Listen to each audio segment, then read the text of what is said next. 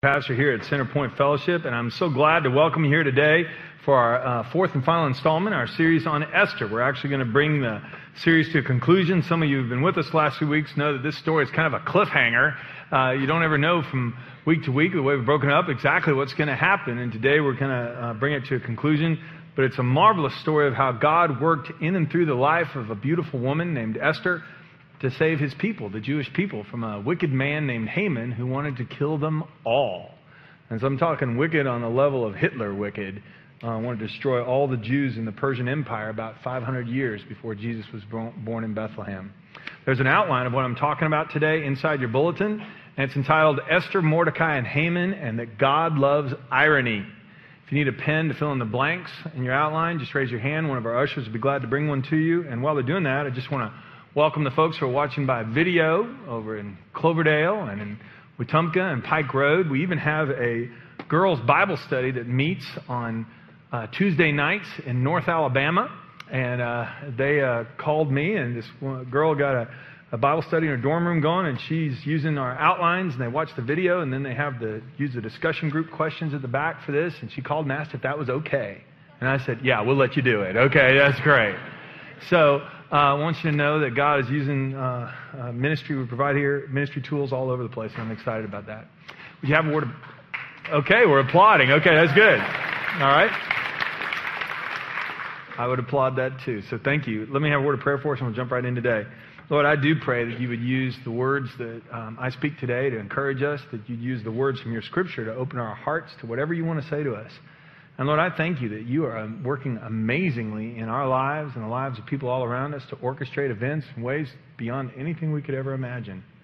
So today, Lord, I pray that you'll speak, you'll move me out of the way, and you'll show us some things we need to know from the story of Esther and its marvelous conclusion. In the name of Christ, I pray. Amen. First blank on your outline is this irony. An outcome of events contrary to what was expected. I mean, situational irony, that's what it means, that's, the way we're gonna, that's going to be our working definition uh, this morning, and that is that um, God does things in ironic ways. So outcomes you could never expect can happen. I'll tell you a story in my life. I was in seminary uh, years ago, uh, working in a seminary class, and if you've never been to seminary, a lot of the classes involve discussions, and sometimes the discussions are heated because people disagree on things. One class I had is a uh, uh, current issues class where we talked about theological ramifications, how the Bible could be applied to um, everyday life. And, and so you've seen how I do that. I just take the Bible for what it says. Well, there was a woman in one of my seminary classes that um, did not look at the Bible the same way as I did, and she had a sharp disagreement with me and on a lot of different things. And I don't think she liked me very much because after one of the class discussions, she came up to me and said, "I don't like you."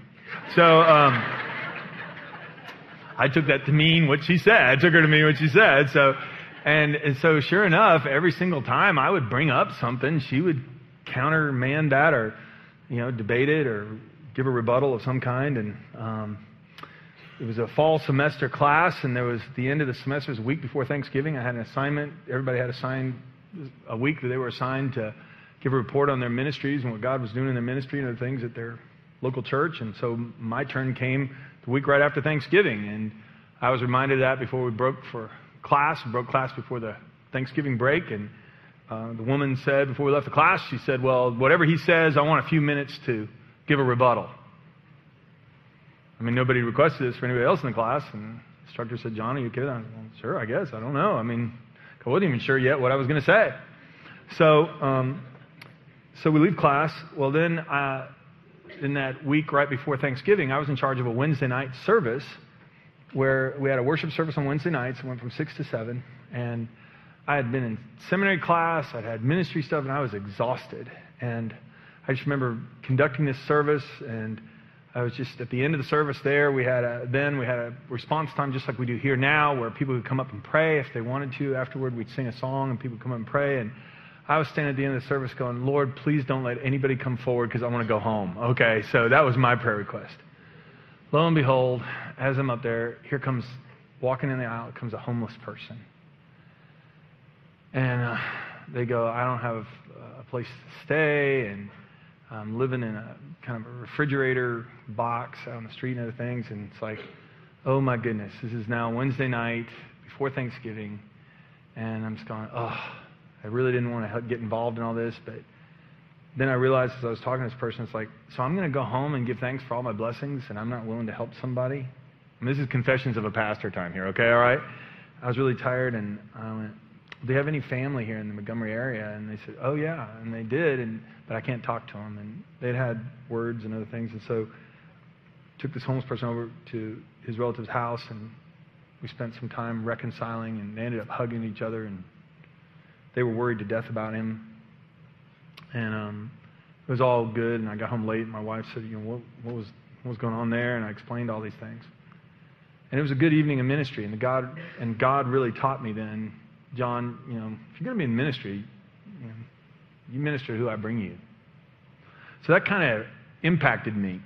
And so the next week when I gave my presentation at that seminary class, I was supposed to talk about my ministry and what God was doing in that ministry. And I said, well, let me just tell you, I'm, everything I've been planning on, let me just scrap that. Let me tell you the big jewel that the Lord has taught me lately, and that's this, that I need to love whoever He brings me. And if I'm going to stand before people and say, if you want to come and pray, well, then I'm going to pray with whoever comes.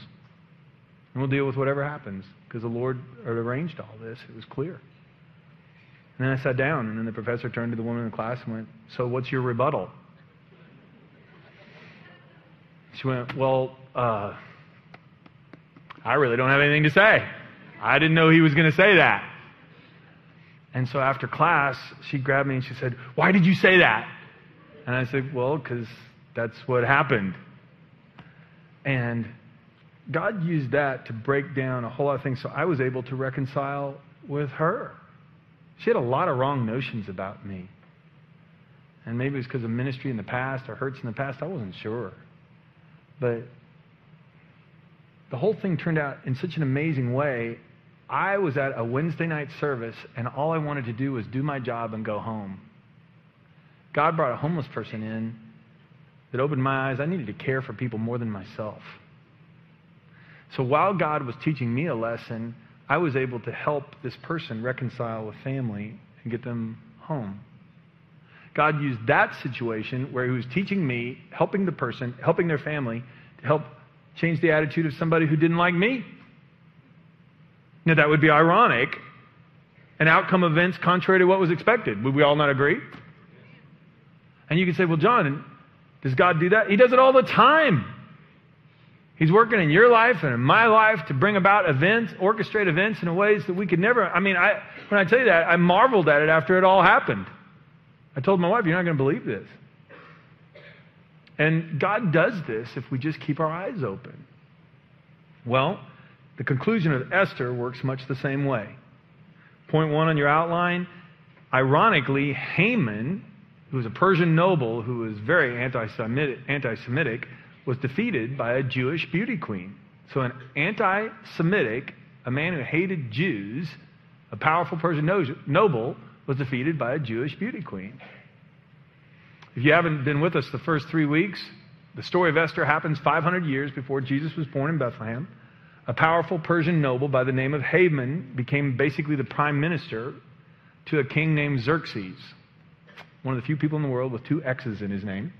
Uh, but Xerxes was the ruler of a superpower, the Persian superpower at the time, and Haman hated Jews. He offered a king's ransom if he could wipe them all out. In particular, he hated one Jew named Mordecai. Mordecai was a cousin to Esther, the woman for whom this book in the Bible is named, the person for whom the book is named. Esther was Xerxes' queen. And Esther had come into power because Xerxes had been orchestrating a military campaign and he needed to wine and dine his nobles and officials. That was the way he made big decisions and carried on business.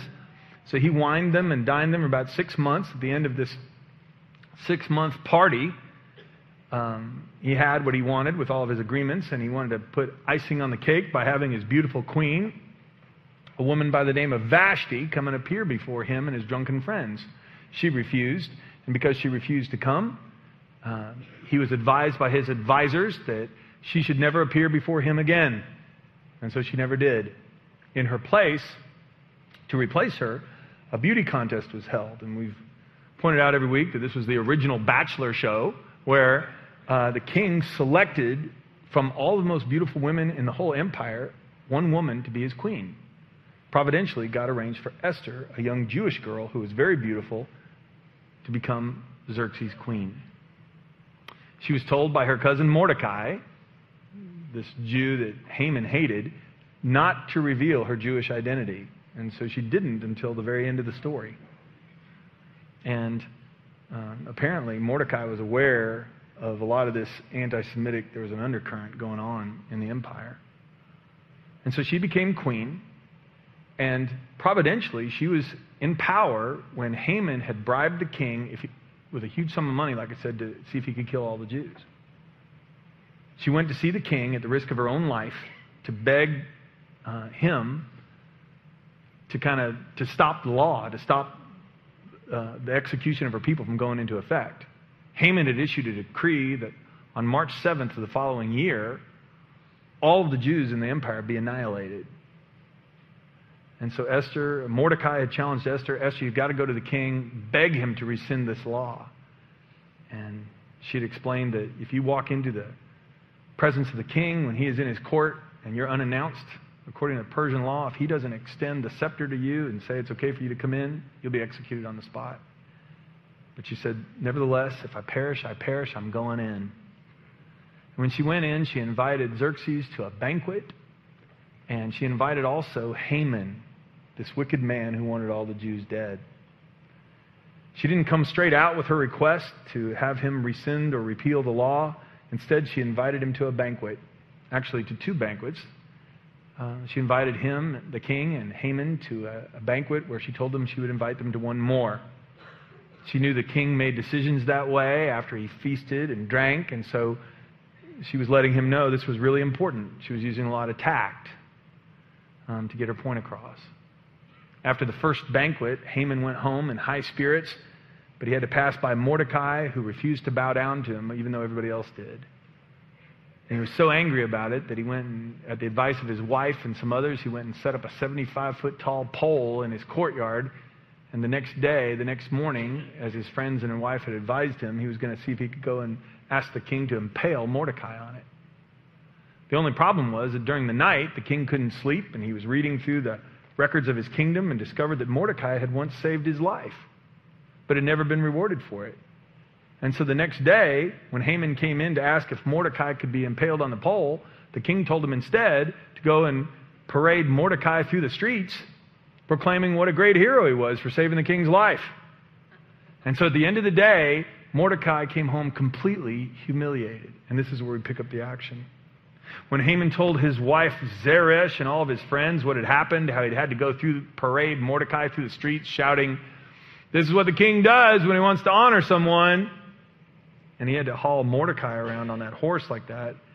When he told his wife Zeresh and all his friends what had happened, his wise advisors wise advisors and his wife said, Since Mordecai, this man who has humiliated you, is of Jewish birth, you will never succeed in your plans against him. It'll be fatal to continue opposing him. Because even though they weren't worshippers of God, they still respected that the God of the Hebrews is a mighty God. While they were still talking, the king's eunuchs arrived and quickly took Haman to the banquet that Esther had prepared. So the king and Haman went to Queen Esther's banquet. On this second occasion, while they were drinking wine, the king again asked Esther, Tell me what you want, Queen Esther. And, you know, if he, was, if he was listening to the Spice Girls, he would have said, Tell me what you want, what you really, really want. Anyway, but he probably wasn't, so we'll just move on. So tell me what you want, Queen Esther. What is your request? And I'll give it to you, even if it's half of the kingdom. And Queen Esther replied, If I have found favor with the king, and if it pleases the king to grant my request, I ask that my life and the lives of my people will be spared. For my people and I have been sold to those who would kill, slaughter, and annihilate us. Who would do such a thing? King Xerxes demanded. Who would be so presumptuous as to touch you? And Esther replied, This wicked Haman is our adversary and our enemy. Now, Haman's having a bad day right now, okay? He went into the king's palace that morning to ask if he could execute Mordecai and impale him on a pole. Instead, he wound up parading him through the streets, showing him honor. From there, he goes immediately to Esther's banquet, and he's thinking, well, he's at least being honored by the king and queen. And now the queen calls him out as the one killing all the Jews, and he never knew she was Jewish. until that very minute.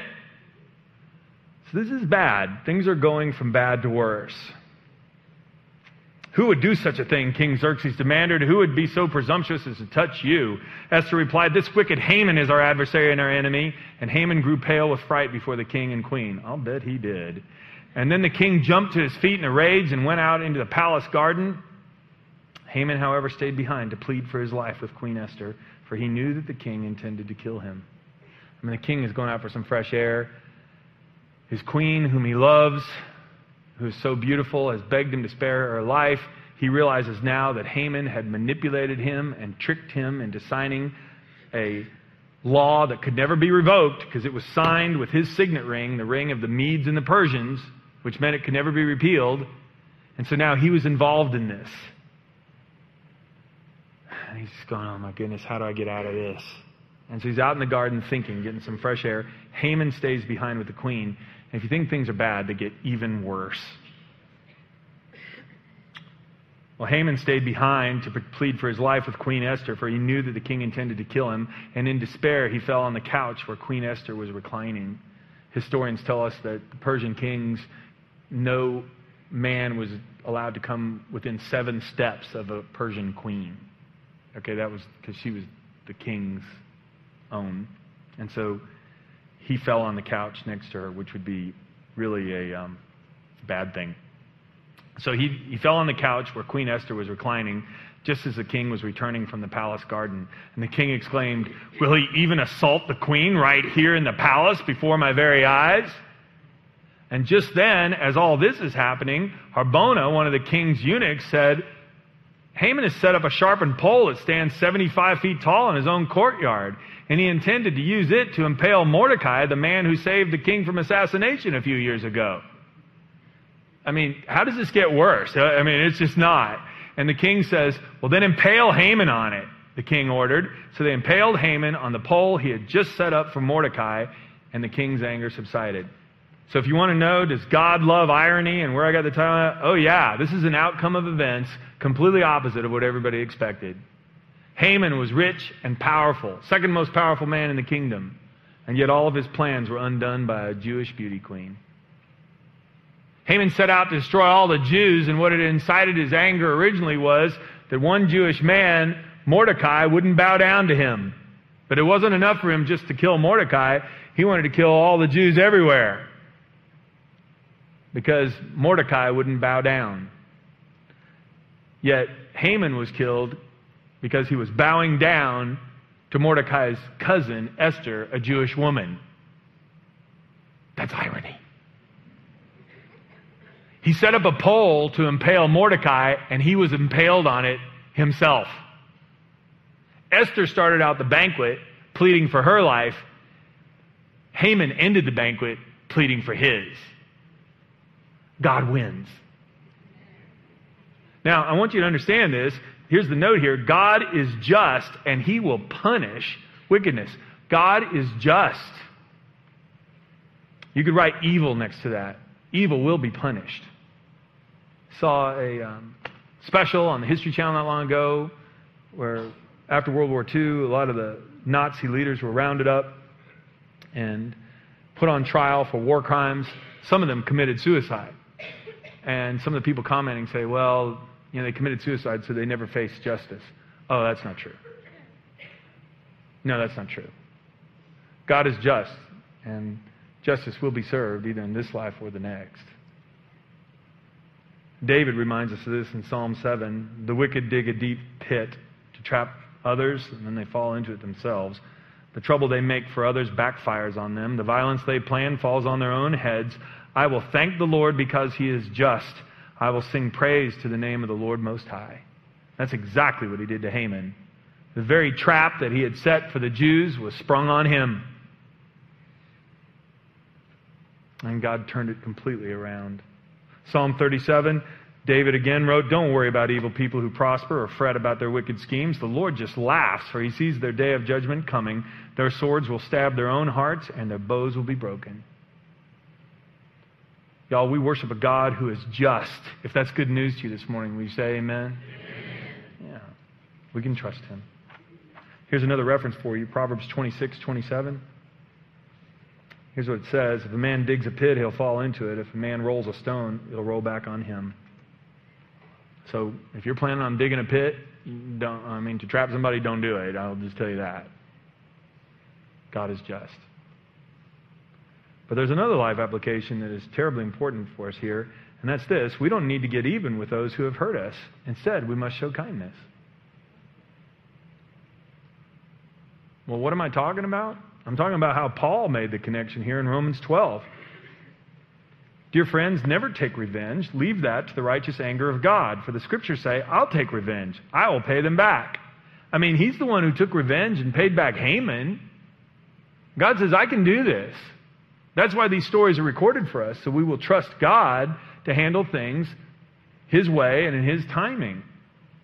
I'll take revenge. I'll pay him back, says the Lord. Instead, if your enemies are hungry, feed them. If they're thirsty, give them something to drink. And in doing this, you will heap burning coals of shame on their heads. Don't let evil conquer you, but conquer evil by doing good. I mean, God doesn't want to punish us all the time. He wants us to repent and come to Him. Well, the best way for that to happen is for people to see those of us who've experienced God's grace paying it forward. Because God has forgiven us, I can forgive people who've hurt me. I mean, if God's forgiven me, I can forgive those who've sinned against me. I've sinned against Him a million times more than anybody's ever sinned against me. You can do the same. But, John, if I forgive them, how do I know there's going to be justice? How do I know this person's going to get what they deserve? Well, God says, if there is any score to be settled, I'll settle it. I mean, that's why Jesus died on the cross, you know, to settle the score for my sins and for yours and for the sins of the whole world. I mean, God knows how to settle scores. And so, this whole story, I mean, let this be a reminder to you. If God knows how to handle Haman, he knows how to handle people today, too. You and I don't have to seek revenge, we don't have to get even talked with someone right after the last service, and they told me, they said, Man, I'm glad I came here today. Because I've been so angry, and it was toward a family member who had really treated them terribly. I've hung on to that, and it's really made me bitter. I said, Yeah. I mean, you understand this. If you and I practice revenge, and we keep thinking about how to get even, I mean, holding a grudge is like drinking a cup of poison every day and hoping the other person gets sick. He'll destroy us. And so Paul says, hey, look, you just be kind. And when you and I are kind and forgiving to people who don't deserve it, it just heaps shame on their heads. And they go, okay, I want this kind of life that you have. And God will change us. He'll change them. Another life application we can draw from the story of Esther and Haman and how all that turned around is this is that God, if you flip your outline over, that God loves to use ordinary people to accomplish extraordinary things. I mean, you don't need to miss this. A powerful noble was undone. I mean, this was a wicked guy, and he was completely undone at the hands of a beauty queen. I mean, God takes great pleasure in using ordinary events and having his hand work through all kinds of circumstances that we could never have guessed to work in mysterious ways to accomplish his work. And God loves it. Paul talks about this in 1 Corinthians 1. God chose things that the world considers foolish in order to shame those who think they are wise. God loved choosing Esther to shame Haman. And he chose things that are powerless, a young Jewish woman, to shame those who are powerful, a rich noble. God chose things despised by the world counted as nothing at all, and use them to bring to nothing at all what the world considers important. As a result, no one can ever boast in the presence of God. And I love that.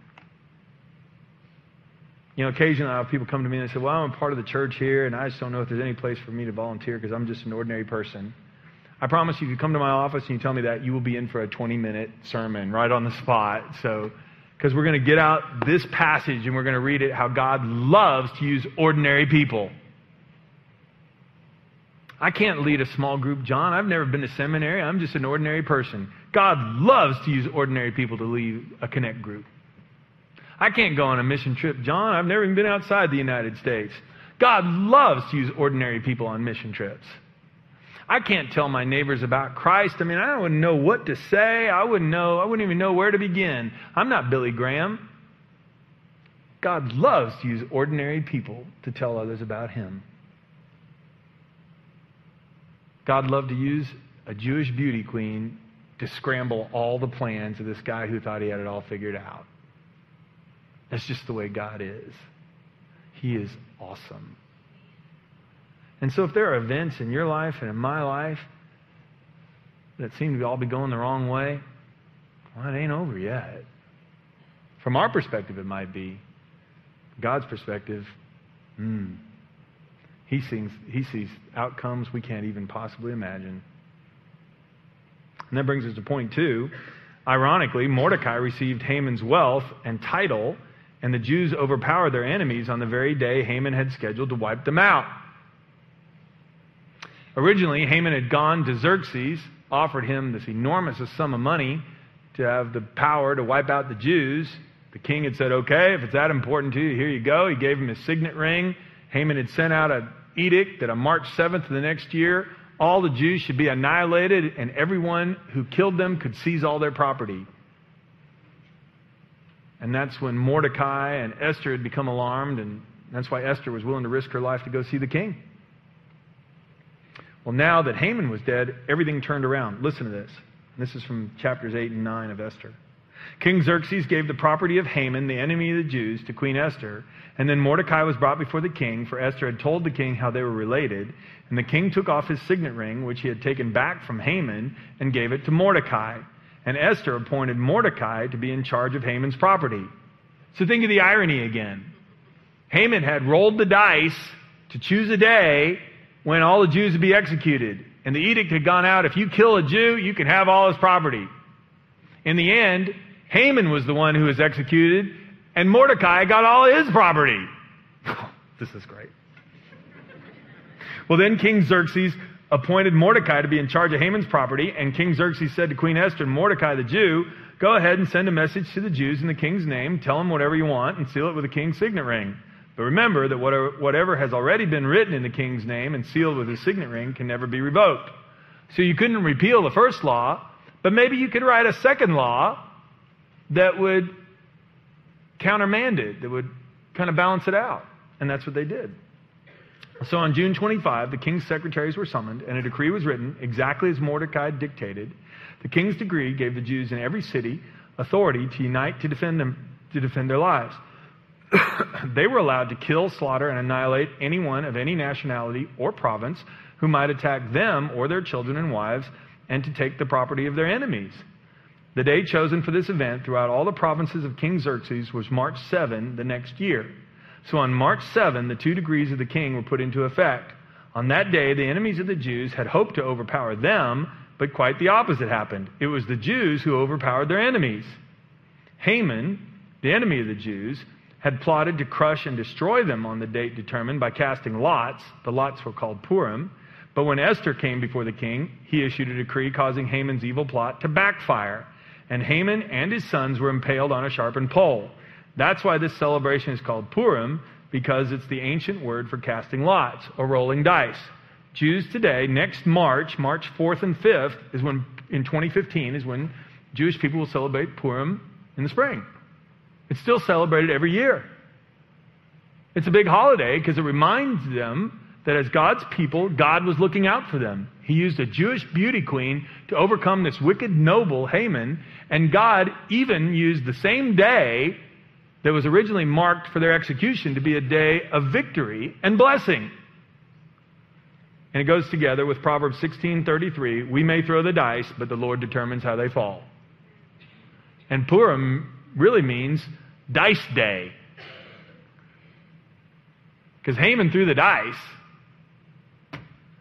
but the Lord determined how they fell. He thought he was going to get rid of all of God's people, and God got rid of him. God wins. And we forget that in our culture today. Haman thought he was powerful because he was second in line next to the king to King Xerxes, who was the most powerful, one of the most powerful emperors of the day, if not the most powerful emperor in the world. But he forgot that God is King of kings.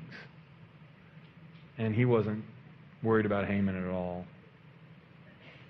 Now, there's a life application for you and me in all of this. If God is this wise and this powerful and this amazing, then God can turn hard or painful things in our lives into blessings for us and others. This was a, power, this was a painful and hard episode for Esther and for Mordecai and all the Jews. I mean, they literally thought they were all going to be executed. It was terrifying for her to go before the king. She didn't know whether she would be executed right then or not. But she trusted God, and God rewarded her. And God used that painful episode in her life to be a blessing for all the people throughout the empire. Well, what if God was working through painful episodes in my life and in your life to do amazing things too? Hmm. Joseph was sold into slavery by his brothers in Genesis. And in Genesis 50 years later, he reflects back on this. He says, You know, you intended to harm me, but God intended it all for good, and He brought me to this position so I could save the lives of many people. His brothers had been jealous of him. They sold him to some slave traders who took him down to Egypt, and they thought they got rid of him, and they didn't care whether he lived or died. And later on, Joseph told him, You know, you did this to get rid of me. God used this to put me exactly where He wanted me. You thought I was going there to die. God brought me here so all of you could live. And what if God's going to take you and me through some hard circumstances so we can be a blessing to our kids, a blessing to our spouse, a blessing to our friends? And we're going to gain some insight ourselves. I mean, that incident I started out, that story I told you at the beginning of this message, I mean, God was speaking to me so that I could be a blessing to someone who was homeless and really help them, but He was also using that whole episode to be a blessing in the life of someone who had no connection to any of it. And what if God's doing that in your life too? And what if we just accepted that that's the way He works in amazing ways? And what if we trusted Him instead of worrying and being so afraid all the time and being angry every time something doesn't go the way we want it to go? Romans 8:28 Paul says we know that God causes everything to work together for the good of those who love God and are called according to his purpose for them. I mean, will I really believe that? What if it's a delay? And what if something I really want takes a lot longer than I ever thought? And what if people have been mean to me or rude to me and they haven't said they're sorry? And what if God used even that pain in my life to help me help somebody else who's going through a similar circumstance. Isaiah 53 5, this even applies to the work of Christ. Prophet Isaiah predicted this long before Jesus suffered it on the cross, but here's what happened He was pierced for our transgressions, He was crushed for our iniquities. The punishment that brought us peace was upon Him, and by His wounds we are healed. Do you realize that when Jesus Christ was nailed to the cross and He died, the irony of that is this he died. Because he died, you and I can live. Because he was punished, we can go free. Because he suffered, we can experience great joy. Because he became human on earth, we have the promise of having eternal life in heaven. You talk about irony. I mean, the whole gospel is ironic. Can you imagine the angels in heaven when Jesus came to earth? Yeah. Did you hear about this? God's got a rescue plan going. He's going to send his son into the world. Is he going to take like 10,000 of us with him? I mean, because that's the way I would do it. I would take 10,000 angels and spaceships and the biggest, strongest angels, and we would come down here and get things in order in a hurry. You know how Jesus came? As a baby born in a barn. What? Yeah, that way I can be, I can experience every single hardship that anyone has ever experienced. There'll be no one who has any excuse. The devil thought he won his greatest victory when Jesus was nailed to the cross. the cross is the very thing that brought you and me life. The cross in the days of the Romans was an instrument of torture and death, worse than an electric chair. And now you and I wear a cross around our necks as a piece of jewelry. Put it on the cover of a Bible because it's a symbol of hope and peace. Can you imagine wearing a little gold electric chair around your neck? Why are you wearing that? And that's what the cross was. And yet Jesus turned it inside out. Haman thought he was about to have his revenge on Mordecai, and God took that entire event and turned it completely inside out, and Haman was the one who lost everything. So, why are we worried all the time? Why are we angry at God when things don't go our way? Why do we not trust Him and extend the forgiveness He's given us toward others who also need forgiveness and say, God, if there's any score that needs to be settled, you settle it. I trust you. Would you pray with me, please? Lord, I thank you for Esther, and I thank you how you worked in her life and the lives of Mordecai and Haman and even Xerxes. Lord, you orchestrated the whole thing in such a way it's just amazing. Esther's life was not only preserved, but she became a great hero among her people. And she has a book in the Bible, a Jewish girl who's just a beauty queen. And Father, Mordecai, he received everything that Haman wanted to hoard for himself. And Mordecai got it all. And Haman was the one who was punished. And Lord, if you can do amazing things like that, well, then, Lord, why don't I trust you with the situations I face?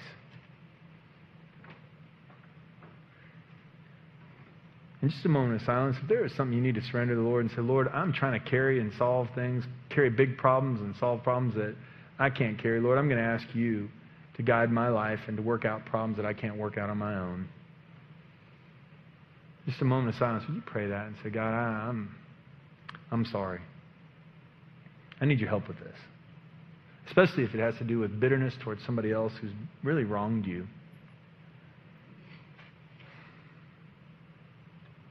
God, would you help me to love people who aren't lovely? Would you help me to forgive people who haven't been nice to me at all? I trust you, Lord. If there's any score to settle, you'll settle it.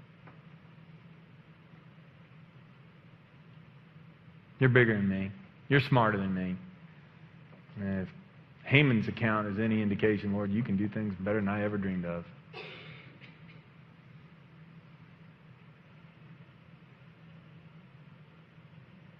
Lord, I pray that we will trust you, that we'll bring all our requests to you, and that we will face the future unafraid. There is nothing that you cannot handle. And Father, I pray that you would even help us view the hard and painful things in our lives as a blessing. Because who knows what you're going to accomplish through them? We may not understand until 20 years from now. We, might, we may not understand until we get to heaven some of the things that you were working in our lives. Help us to trust you anyway. Finally, Lord, we thank you for Jesus, who lived our lives, who died our death, who rose again on the third day, ascended into heaven, and one day he's coming back to get us soon. Thank you, Lord, that by his stripes, by his wounds, we are healed. We pray these things in the name of Christ our Lord.